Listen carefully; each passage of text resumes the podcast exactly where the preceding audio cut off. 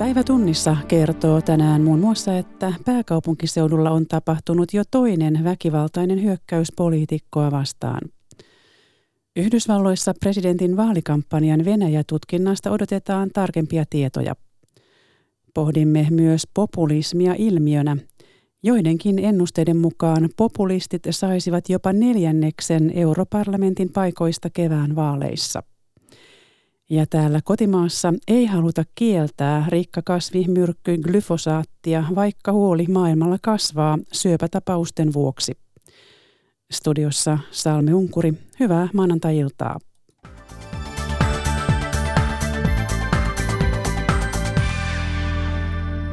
Vasemmistoliiton kansanedustajaehdokkaan Sultan Ahmedin kimppuun on hyökätty Helsingissä.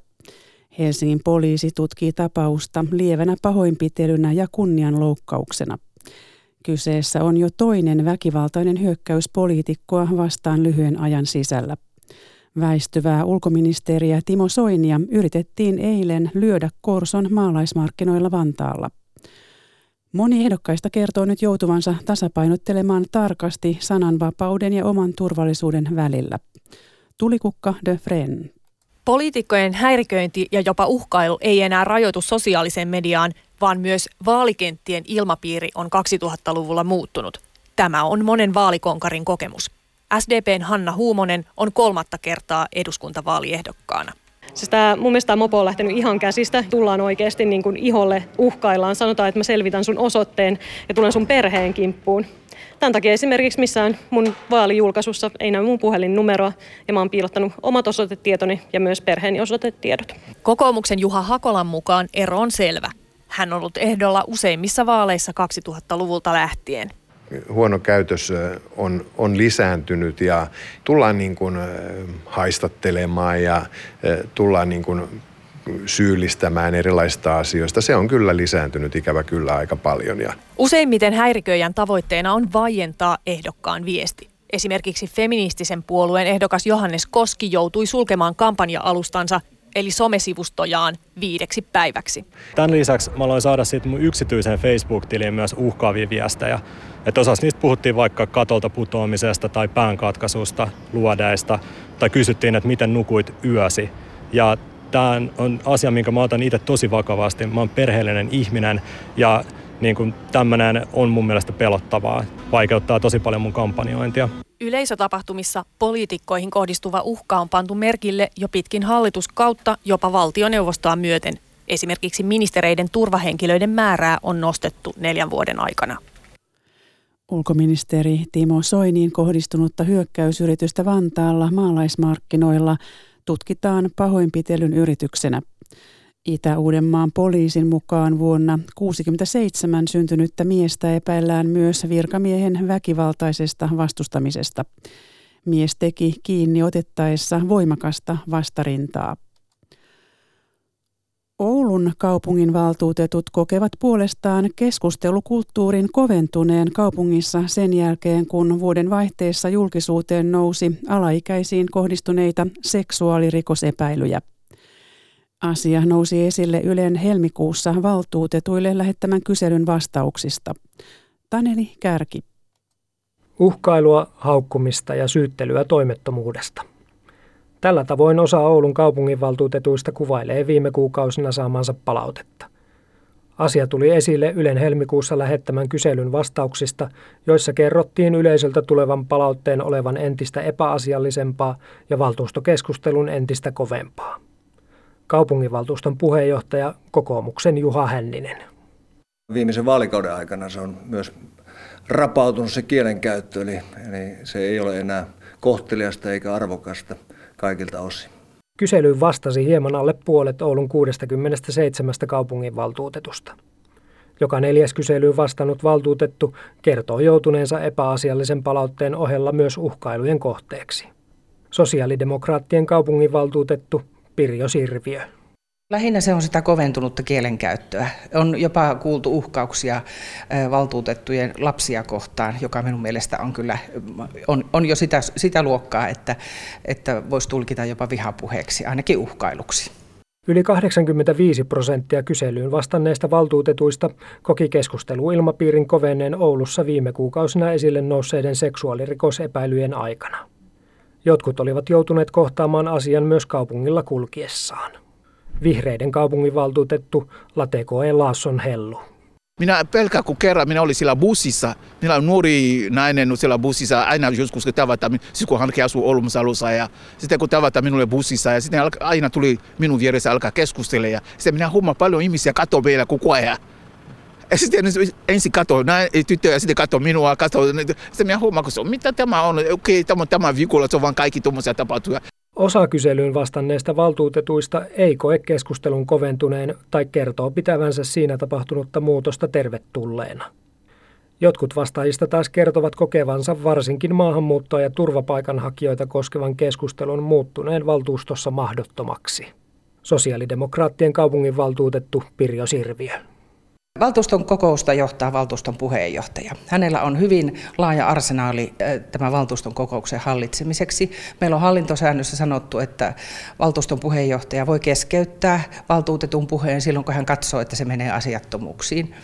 Ja jos valtuutettu ei sitä noudata, niin hänet voidaan poistaa salista ja kokous keskeytetään. Siinä on ne keinot.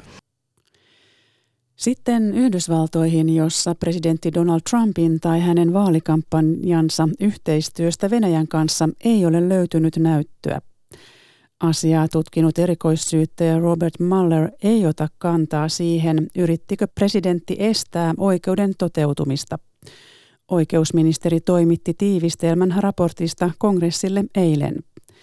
Washingtonissa tapahtumia seurasi iltapäivällä Suomen aikaa kirjeenvaihtaja Paula Vileen, jota haastattelee Monna Tervo. Paula, miten raportti on siellä otettu vastaan? Yleishuomio on täällä kyllä ollut se, että Yhdysvalloille on hyvä uutinen, ettei istuva presidentti ole tehnyt yhteistyötä vieraan valtion kanssa vaalitulokseen vaikuttamiseksi. Se olisi kyllä ollut nimittäin katastrofaalinen lopputulema tälle maalle, jos presidentin olisi epäilty syyllistyneen tällaiseen liittovaltion tason rikokseen. No mitä tästä seuraa? No se ainakin voidaan nyt sanoa, että tuskinpa Venäjä-yhteyksien vuoksi mitään virkarikossyyte eh, kuviota kongressissa presidentille olisi luvassa.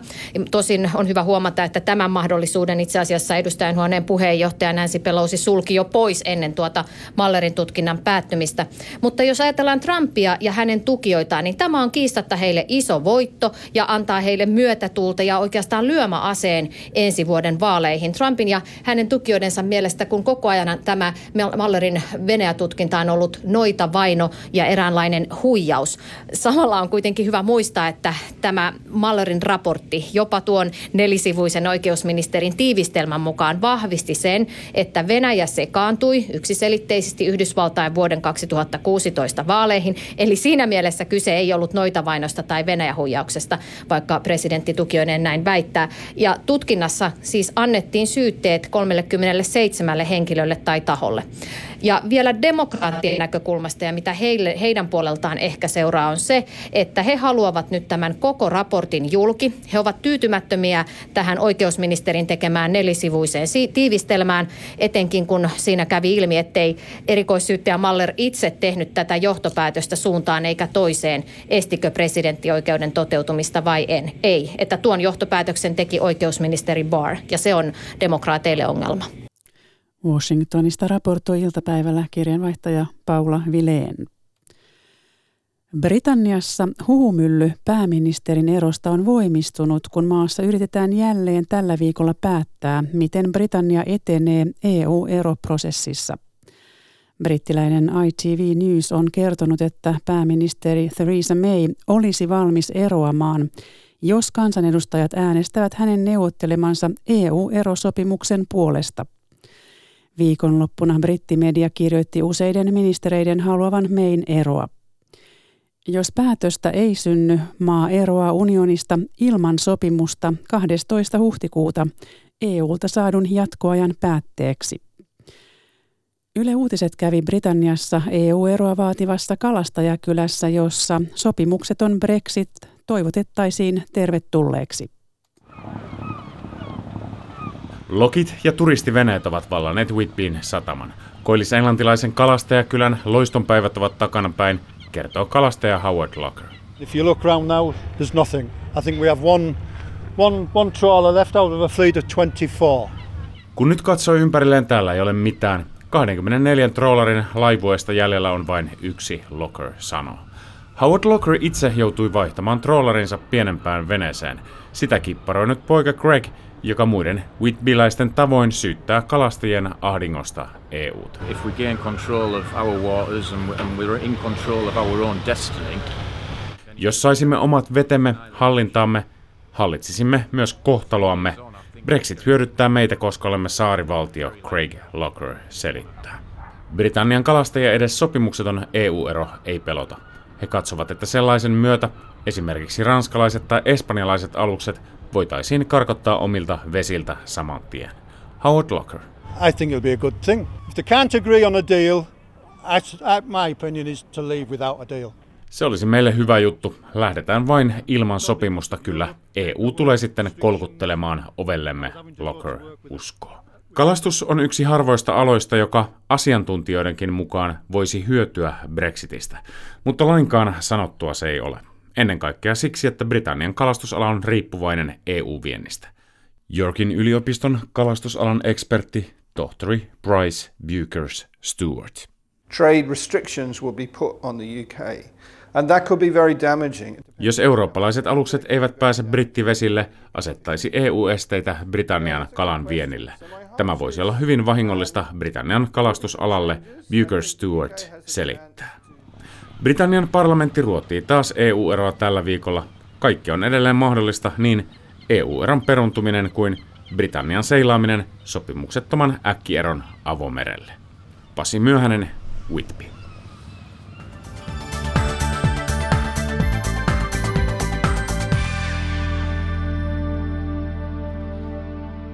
Ja nyt puhetta populismista ilmiönä. Päivi Neitiniemen vieraana on Populismin aikakirjan kirjoittaja, poliittisen viestinnän professori Juha Herkman Helsingin yliopistosta. Aluksi Unkarin pääministerin Fidesz-puolueesta, jonka jäsenyyden Euroopan kansanpuolueen ryhmä EPP jäädytti viime viikolla. Taustalla on Fidesz-puolueen EUn perusarvoja polkeva politiikka sekä avoin kampanja EUta ja EPPn johtoa vastaan. Professori Juha Herkman Helsingin yliopistosta pitää EPPn päätöstä nahkapäätöksenä. No se oli jotenkin vähän tämmöinen populismille tyypillinen, että se, se oli vähän sellainen puolittainen päätös, että ei erotettu – täysin, mutta ja, ja tehtiin tämmöinen vähän niin kuin nahkapäätös, että osoitetaan, että ollaan eri mieltä, mutta ei kuitenkaan sitten viety loppuun asti tätä, että populismille ilmiönä on tyypillistä se, että se, se on hyvin tämmöinen joustava ja, ja moni, monimuotoinen, että voidaan etsiä vihollisia vähän sieltä sun täältä, niin kuin Fides on historian aikana tehnyt, että se on löytänyt maan omasta politiikasta vihollisia ja myöskin EU, EUsta ja sitten esimerkiksi maahanmuutosta ja maahanmuuttajista ja vaihdellut niitä vähän niin kuin tilanteen mukaan, niin mun mielestä tämä päätös on jotenkin vähän tyypillinen, että, että ei, ei, ei, ei kovin vahva ideologisesti vielä tehty lopullista päätöstä. Ei kunnollista, kunnon, ne. kunnon iskua ikään kuin ne, annettu, ne. mutta tuota, no tällä ei siis taideta vielä Fideszia tai Orbania pistää, pistää ruotuun vai mikä on, miten arvioit seurauksia?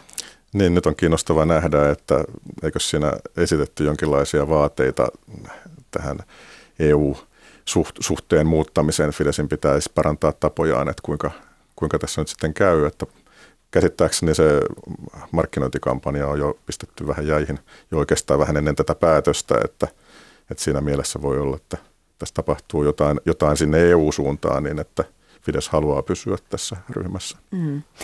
No tässähän tähän päätöksen on arveltu vaikuttaneen siis tulevat nämä EU-parlamenttivaalit, tulevat nimitykset komission tai pelko siitä, että, että laitaoikeisto vahvistuisi entisestään, niin miten itse arvioit, mikä, mikä oli syy, että EPP antoi vain tällaisen pienen näpäytyksen tai miksi sitä nyt voi sanoa, nahkapäätöksen niin kuin on sanottu? Niin kyllähän se tietenkin on iso päätös lähteä heikentämään omaa poliittista ryhmää erottamalla siitä jäseniä, etenkin tämmöisessä tilanteessa, jossa valta-asetelmat vaalien jälkeen on aika epävarmoja, että lu- luulen, että vaalien läheisyys saattaa myöskin vaikuttaa tässä asiaan. Mm. No populismin aikakirjassasi käsittelet siis populismia ilmiönä, mutta millainen populismin edustaja tämä Fidesz-puolue on?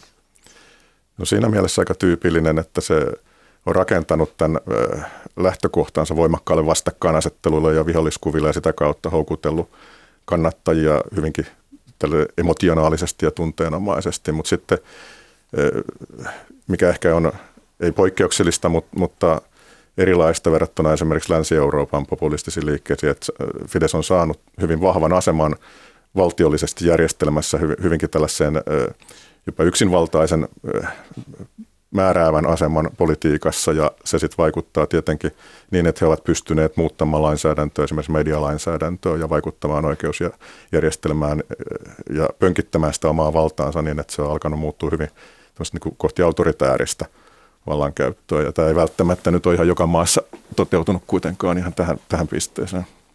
Äh, niin itse asiassa professori Juha Herkman, äh, tämä ehkä on, onko se tämä puolue sellainen edustaja, niin kuin helposti populismi määritetään. Ja kirjassa ihan pohdit tätä populismin määritelmää ja sitä, että aika monesti se määritellään liian suppeasti. Niin, no usein populismi määritellään justiin, että otetaan tällainen ehkä oikeisto tai äärioikeistoon liittyvä merkitys siihen mukaan, että populismi on jotakin kansallismielistä tai oikeastaan äärikansallismielistä ja johtaa sitten tällaisiin hyvinkin autoritäärisiin vallankäytön muotoihin. Ja näin voi käydä, mutta se on yksi, yksi populismin määritelmä tai tul, tulkinta oikeastaan siitä, että mihinkä populismi voi johtaa. No mi- miten populismi pitäisi ymmärtää? No usein näkee sellaisia kannanottoja tai kuulee, että populismi ei olisi tutkittu kovin paljon ja että se, se, se on hyvin vaikea määritellä. Ensimmäinen väite on väärä. Sitä on tutkittu sanotaan 10-15 vuotta todellakin paljon, että tutkimusta löytyy. Ja määrittely on kohtuullisen vaikeaa kenties, mutta kyllä nykyään alkaa tutkijoiden keskuudessa olla suuri yksi ymmärrys siitä, että tietyt perusperiaatteet yleensä toistuu, oli se populismi saanut minkälaisia muotoja tahansa. Ja oikeastaan se lähtökohta on se, että kyse on sellaisesta poliittisesta prosessista tai – poliittisesta itseymmärryksestä, jossa on taustalla hyvin voimakas vastakkainasettelun rakentelu, että muodostetaan tällainen me, joka yleensä sitten sen termin mukaisesti viittaa, että ymmärretään, että se on kansa, se on aito kansa, se on aiemmin sorrettuksi koettu kansan osa tai koetaan kansa tämmöiseksi hyvin yks, yhtenäiseksi ja monoliittiseksi. Ja se asetetaan sitten vastakkain jotain, joka koetaan viholliseksi tai sitä kansaa – sortavaksi tahoksi.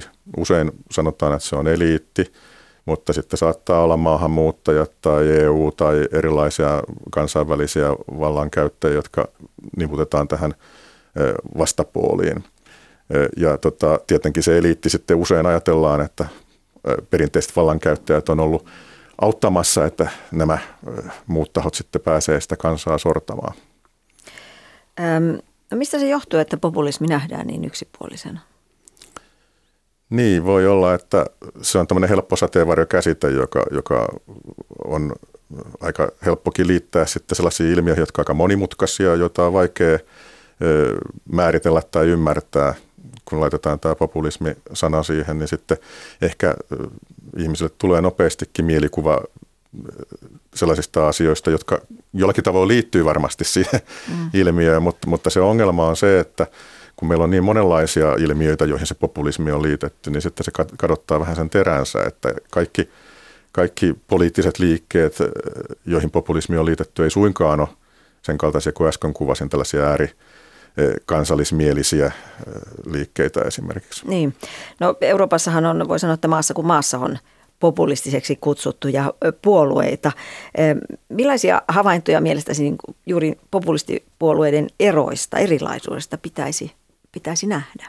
Joo, mun kirjan nimi on Populismin aika, mikä kertoo siitä, että ilmiö tällä hetkellä on politiikassa selvästi suosittu ja liittyy varmaan siihen, että meillä oli Euroopassakin, niin kuin Suomessakin pitkään, puhutaan sotien jälkeen joistakin kymmenistä vuosista aika tämmöinen puoluekentällä kohtuullisen vakiintunutkin tilanne. Ja, ja nyt me ollaan siirrytty selvästi tässä tällä vuosituhannella sellaiseen poliittiseen ympäristöön, jossa on huomattavan paljon levottomampaa ja epäselvempää ja epävarmempaa. Ja siihen tämä populismi istuu erittäin hyvin. Sen takia me nähdään monissa maissa populistista liikehdintää. Ja kyllä mediassakin on alettu nimittää käyttää sellaisia erilaisia etuli, etuliitteitä eri populismeista. Että puhutaan juurikin oikeistopopulismista, kun halutaan viitata tällaisiin äärikansallismielisiin liikkeisiin, jotka perustaa sen lähtökohtansa siihen, että, että muualta tulevat ö, ihmiset ja kulttuurit ö, on uhka kansan suvereniteetille. Mutta sitten meillä on vasemmistopopulistisia liikkeitä, jotka, joiden lähtökohta on esimerkiksi Podemos Espanjassa, Syrisa Kreikassa – tällä viiden tähden liikkeellä Italiassa, joka nyt on hallituksessa, on lähtökohtaisesti ollut vasemmistopopulistisia painotuksia, mutta se on muuttunut tässä vuosien saatossa ehkä vähän toiseen suuntaan. Eli niillä sitten ajatus on ollut pikemminkin tämmöisessä talouspolitiikassa, sosiaalisessa oikeudenmukaisuudessa, mitä, mitä on vasemmistolaisessa politiikassa ylipäätään tärkeitä, mutta sitten niihin on otettu näitä vahvoja vastakkainasetteluja ja sellaista tunteen paloa, joka ei sitten perinteiseen vasemmistolaiseen puoluepolitiikkaan on vuosikymmenen liittynyt. Mm. No niin kuin tuossa äh, alussa jo todettiin, niin, niin populismihan liitetään helposti johonkin sellaisen kuin fasismiin tai natsismiin. Kun, ja syynä on se, että ajatellaan juuri äh, populismi vahvistaa tällaisia autoritaarisia hallintoja, mutta sinulle populismi on kuitenkin demokratiaan liittyvä ilmiö.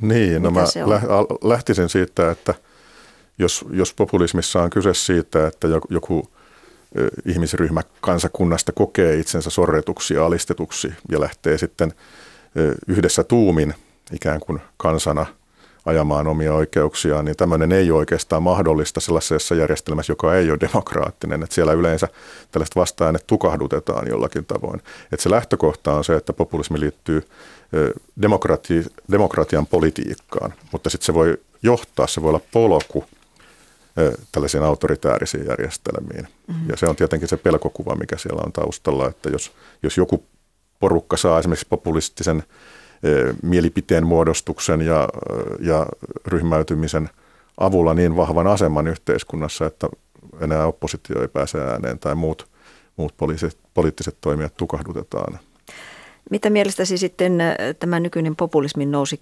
kertoo edustuksellisen demokratian tai liberaalidemokratian tilasta? No kyllä siinä haasteita selvästi tällä hetkellä on. Et se on mun mielestä kiinnostavaa, että monet näistä oikeistopopulistisiksi nimitetyistä puolueista ja liikkeistä esimerkiksi Euroopassa, niin ne on hyvin menestyneitä sellaisissa maissa, jotka on nimetty nimenomaan liberaalidemokratian mallimaiksi, sanotaan nyt sitten Hollanti, Belgia, Itävalta, Sveitsi ja Pohjoismaat. Meillä on kaikissa Pohjoismaissa menestyneitä tämmöiseen oikeistopopulistiseen eurooppalaiseen puolueperheeseen liitettyjä puolueita. Ja, ja mä oon itse ajatellut, että osittain tämä liittyy tähän poliittiseen järjestelmään, että meillä on monipuoluejärjestelmät ja vahva tämmöinen konsensuspäätös perinne näissä maissa myöskin, että yhdessä päätetään ja pyritään saamaan saamaan hyvin laajalti jaettu lopputulos siihen päätökseen. Ja, ja tätä tietä, kun on käyty tarpeeksi kauan, niin, niin sitten jossain vaiheessa tulee vähän kyllääntymistä ja, ja tämmöinen konsensus päättäjäporukkaa helppo sitten leimata, että se, se on, se on yksi yhtenäinen eliitti, korruptoitunut eliitti ja sitä lähdetään haastamaan. Mutta sitten toinen puoli on se, että – liberaalidemokratiassa myöskin tämmöinen populistinen toiminta on sallittu. Että se on se kääntöpuoli, että, että me sallitaan, meillä puhutaan hyvin vahvasti kaikissa näissä maissa sananvapaudesta ja monet, monet näistä populistisista toimijoista myöskin vetoavat usein sananvapauteen, niin se, se, se on myöskin yksi tällainen, luo niin kuin ympäristön tällaisille radikaaleille kannanotoille. Mm-hmm. Poliittisen viestinnän professori Juha Herkman, no jos populismi on tällainen vastareaktio edustuksellisuuden ongelmiin. Ja jos populismi sitten toimii tällaisena passiivisten kansalaisten mobilisoijana, niin kuin pohdit tässä, tässä kirjassa, niin mitä pidät sitten siitä, jos populismi herättelee äänestäjiä niin, että sen seurauksena populistit saavat jopa neljänneksen europarlamentin paikoista, niin kuin eräissä ennustuksissa on, ennusteissa on arvioitu?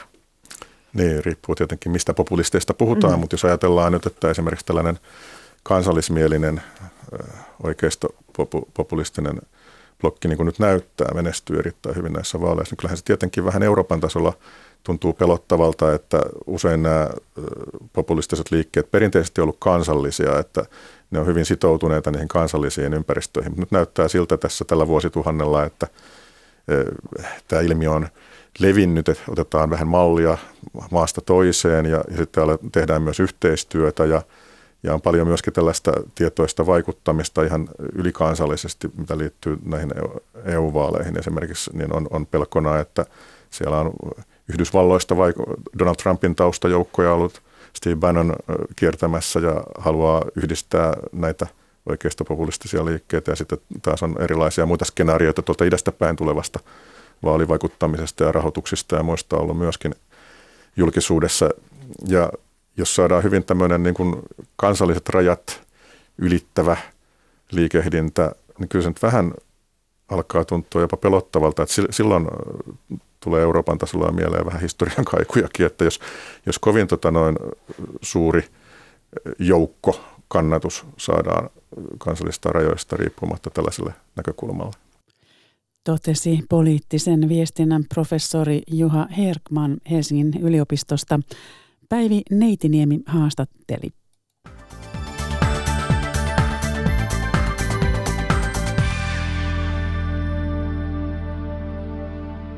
Huoli Suomen yleisimmän rikkakasimyrkyn glyfosaatin turvallisuudesta kasvaa maailmalla. Suomen viranomaiset katsovat, että täällä vaaraa ei ole, koska viljelijät osaavat käyttää myrkkyä käyttöohjeiden mukaisesti. Euroopassa etsitään parhaillaan vaihtoehtoja kemikaalipohjaisille kasvinsuojeluaineille. Annika Martikainen. Rikkakasvimyrkky glyfosaatti, joka tunnetaan ehkä parhaiten tuotennimellä Roundup, on ollut taas viime päivät otsikoissa maailmalla.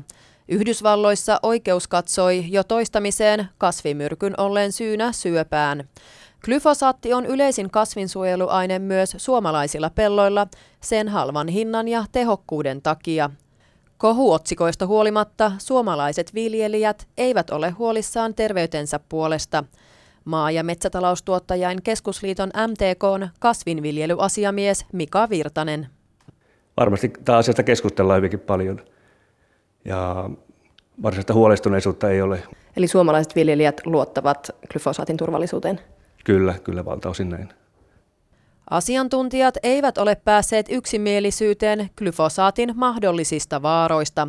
Euroopan kemikaalivirasto katsoo sen turvalliseksi, Maailman terveysjärjestö WHO puolestaan pitää sitä syöpäriskinä.